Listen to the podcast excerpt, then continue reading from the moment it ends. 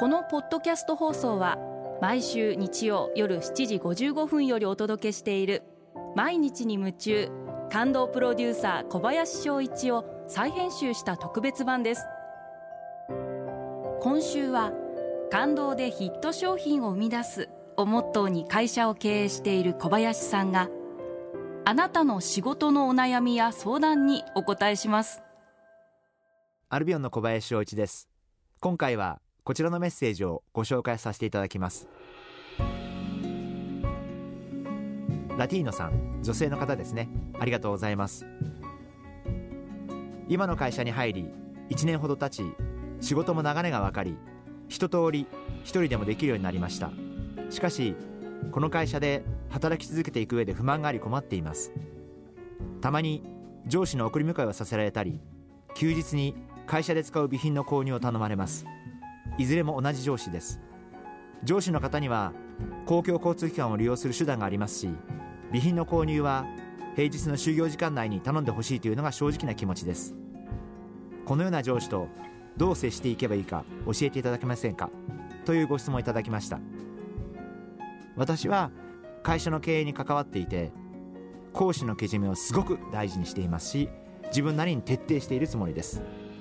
休日に会社のメンバーに負担をかけることもしませんしプライベートで呼び出すことも絶対にしません。それは誰か一部の方を呼び出してしまうと会社のメンバーの間に不公平感が広がってしまうと思うので絶対に会社メンバーには負担をかけないようにしています。いいと思える上司尊敬できる上司のもとで働く期間もありますしどうかなと思うような上司のもとで働く期間もあると思いますんでこれはすいません。多分定期的に人事度組織移動あると思いますんで今はこういう上司に当たってしまったな。でも自分はこうならないぞ。そう思ってお仕事をしていただくのが一番いいんじゃないかなというふうに思っています。この上司の方すごく残念だと思うんです。やはりこの方は自分で自分をダメにしてしまっているのかな、えー、そんなふうに思っています。ただ残念なのはこういった方が変わるのは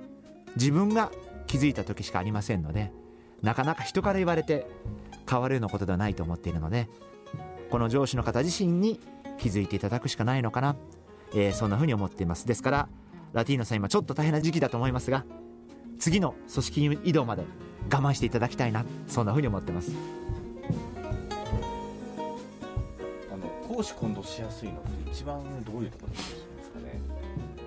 例えば経営者でいけば公私混同しやすいところというのは経費の使い方だと思うんですね。自分で私的に使ったお金を会社に請求してしまう。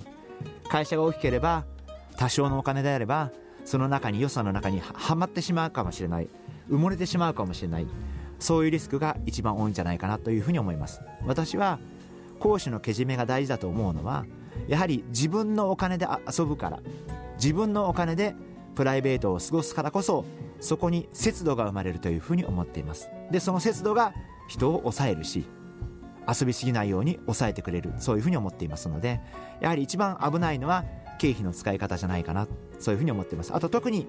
経営者が気をつけなければいけないのは特定のメンバーとプライベートを過ごさない。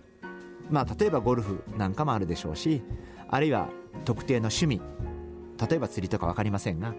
一部のメンバーで一部の特定のメンバーと遊んでしまうプライベートを過ごす。これは管理職として経営者としては失格だというふうに思っています。やはりプライベートを過ごすんであれば関係のない方と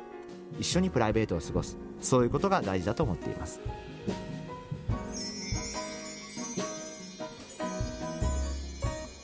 毎日に夢中。感動プロデューサー小林翔一ではあなたからの仕事のお悩みを受け付けています。番組ホームページにあるメッセージホームから送ってください。お送りいただいた方の中から抽選でアルビオン化粧品のロングセラー化粧水薬用スキンコンディショナーエッセンシャルとソープをセットでプレゼントいたします。たくさんのメッセージをお待ちしています。